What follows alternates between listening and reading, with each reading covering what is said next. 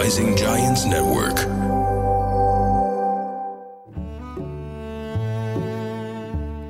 مرحبا. حلقة جديدة من بودكاست أحاديث بتشبهنا بقدم لكم إياها أنا دانا أبو لبن. واليوم حبيت أطرح موضوع كان حديث العالم من التسعينات ولحتى اليوم. موضوع شائك لكن رح نجرب أنه نطرحه من وجهة نظر مختلفة. رح نحكي بهالحلقة عن موضوع إنساني يمكن يكون نسائي بعض الشيء. نحكي عن الراحلة الليدي ديانا بمواجهة كاميلا باركر اللي أصبحت اليوم Queen Consort للمملكة المتحدة. هاي القصة طبعا يعني انحكى فيها كتير بالإعلام بأفلام كتيرة بوثائقيات. لكن إمتى بدأت؟ بدأت من سنوات طويلة وتقريبا عام 1981 بيوم زفاف الأميرة ديانا من الأمير تشارلز بوقتها. كان زفاف أسطوري سمي بزواج القرن. بظاهره طبعا لو بترجعوا هيك معي بشريط الذكريات لفيديو حفل الزواج شفنا أميرة ساحرة وجذابة ارتبطت بفارس أحلام. لكن بالحقيقة كان مخبى وراه تعاسة كبيرة. تعاسة مستقبلية لأميرة عاشت حياة قصيرة ومليانة بالمتاعب ولأمير أجبرته مكانته وواجباته الملكية وكونه ولي عهد للارتباط بهالأميرة الجميلة.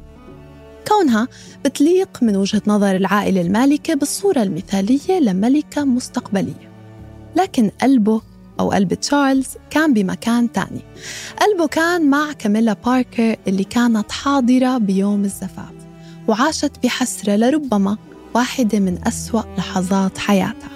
حب حياتها بيتزوج بهاليوم من امرأة أخرى ويمكن تكون خسرته للأبد. مين الملام بهالقصة؟ مين بيحمل ذنب سنين العذاب اللي عاشوها هالثلاث أشخاص؟ تشارل تشارلز وديانا وكاميلا. مين بيحمل ذنب اللي صار بكل السنوات المقبلة؟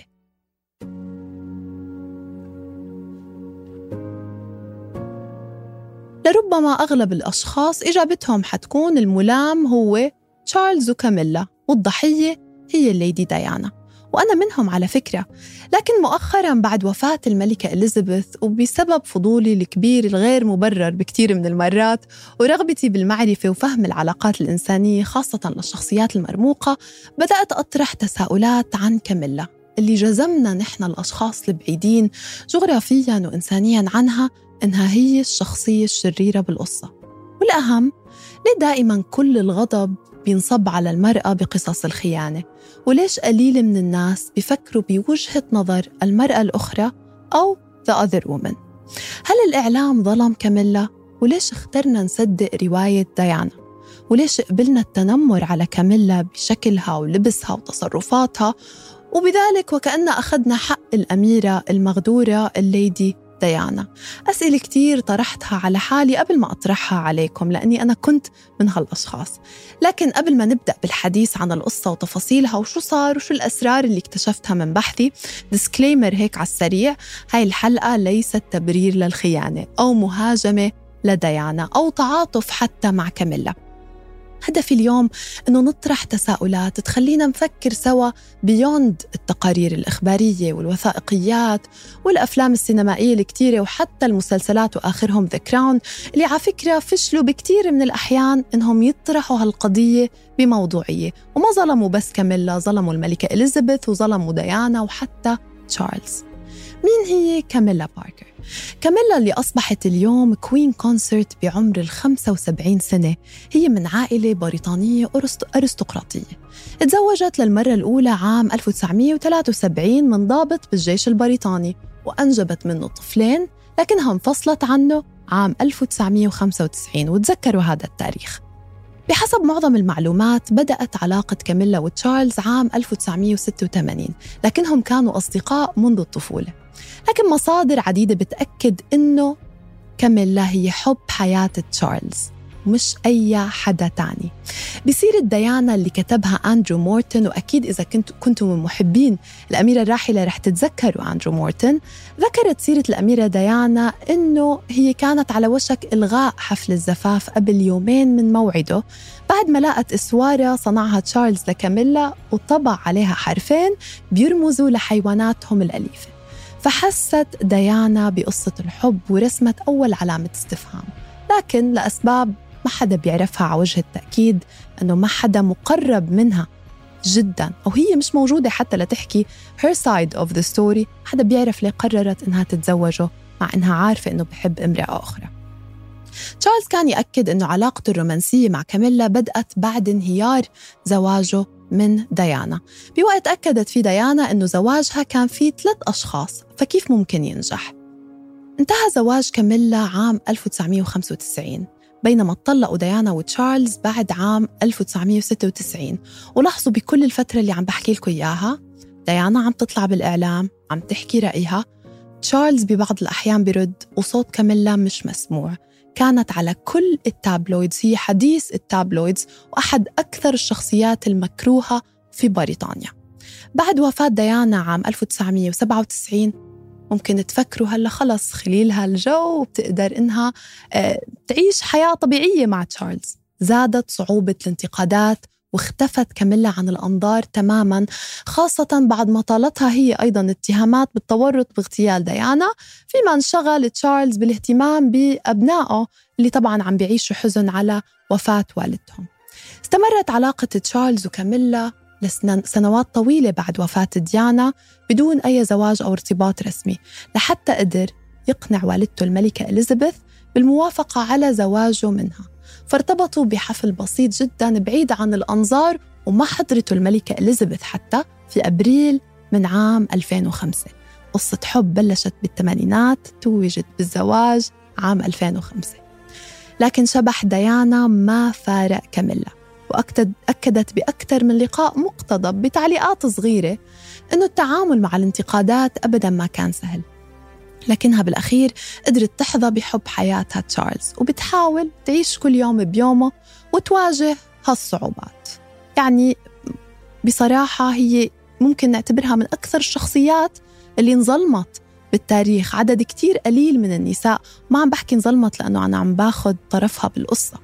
ولكن هذا التشهير العلني اللي تعرضت له كاميلا قليل من الشخصيات العامة تعرضت له بهالكم وعلى مدى أكثر من 30 سنة لليوم. فهي كانت المرأة الأخرى في فسخ ما وصف بوقتها أنه زواج القرن واللي لليوم تتعرض لها المقارنات وبتتعامل معها بصمت.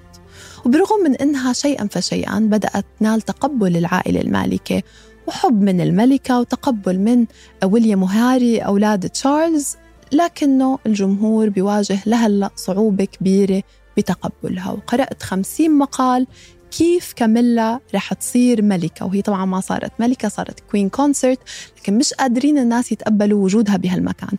وهي على فكرة لما تزوجت تشارلز بعام 2005 كان بحق لها تاخذ لقب أميرة ويلز لكنها رفضت تاخذ هاللقب لأنها بتعرف أنه كان مرتبط بذكرى الأميرة الراحلة ديانا. صعب كتير تقدر تمحي عقود من الهجوم والتنمر من الصحافة ووسائل الإعلام. وبدي أذكركم وأذكر حالي إنه كل إشي منعرفه عن هاي القصة مصدره هو الصحافة ووسائل الإعلام.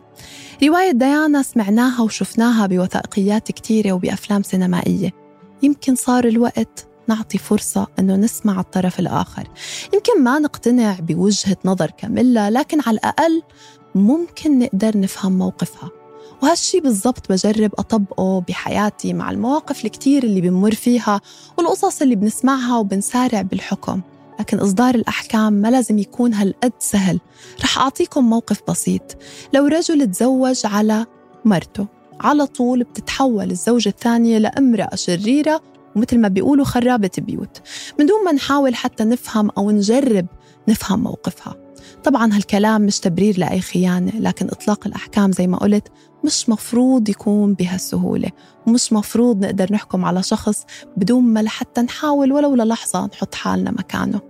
قصة تشارلز وديانا لما نوصفها بإنها قصة رجل تزوج من امرأة ما بيحبها مجبر وبقي قلبه معلق بحب حياته اللي تحملت على مدار أكثر من 30 سنة تنمر وانتقادات وألم كان من الممكن يخلي أي امرأة تصرف النظر وتتابع حياتها بسلام.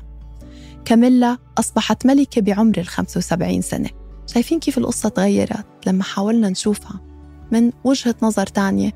ومن بداية علاقة كاميلا مع تشارلز قلما ظهرت بالإعلام وما حاولت حتى تدافع عن حالها بمواجهة كل الانتقادات والتنمر والأذى والتابلويدز يمكن تعتبروها سياسة وخبث وذكاء لكن هالشي ممكن يكون صح بس ممكن كمان تكون إنسانة ذكية وحكيمة وفعلا بتحب تشارلز وتحملت كل هالشي بسبيل هالحب الكبير. كل هاي أسئلة مشروعة. ليه؟ لأنه لكل قصة مش بس في وجهين في عدة وجوه. بتتغير القصة مع تغير الراوي وكلنا أبطال بقصصنا اللي بنحكيها بلساننا. كلنا أبطال بقصصنا على لسان الناس اللي بيحبونا. وأعدائنا بهالقصص أشرار ومعدومين الإنسانية لكن الحياة مش بهالبساطة. جربوا تسمعوا قصتكم من وجهة نظر عدوكم رح تكونوا أنتوا الشخص الشرير. وبس هيك بشوفكم المرة الجاي بحلقة جديدة من أحاديث بتشبهنا أبو بخير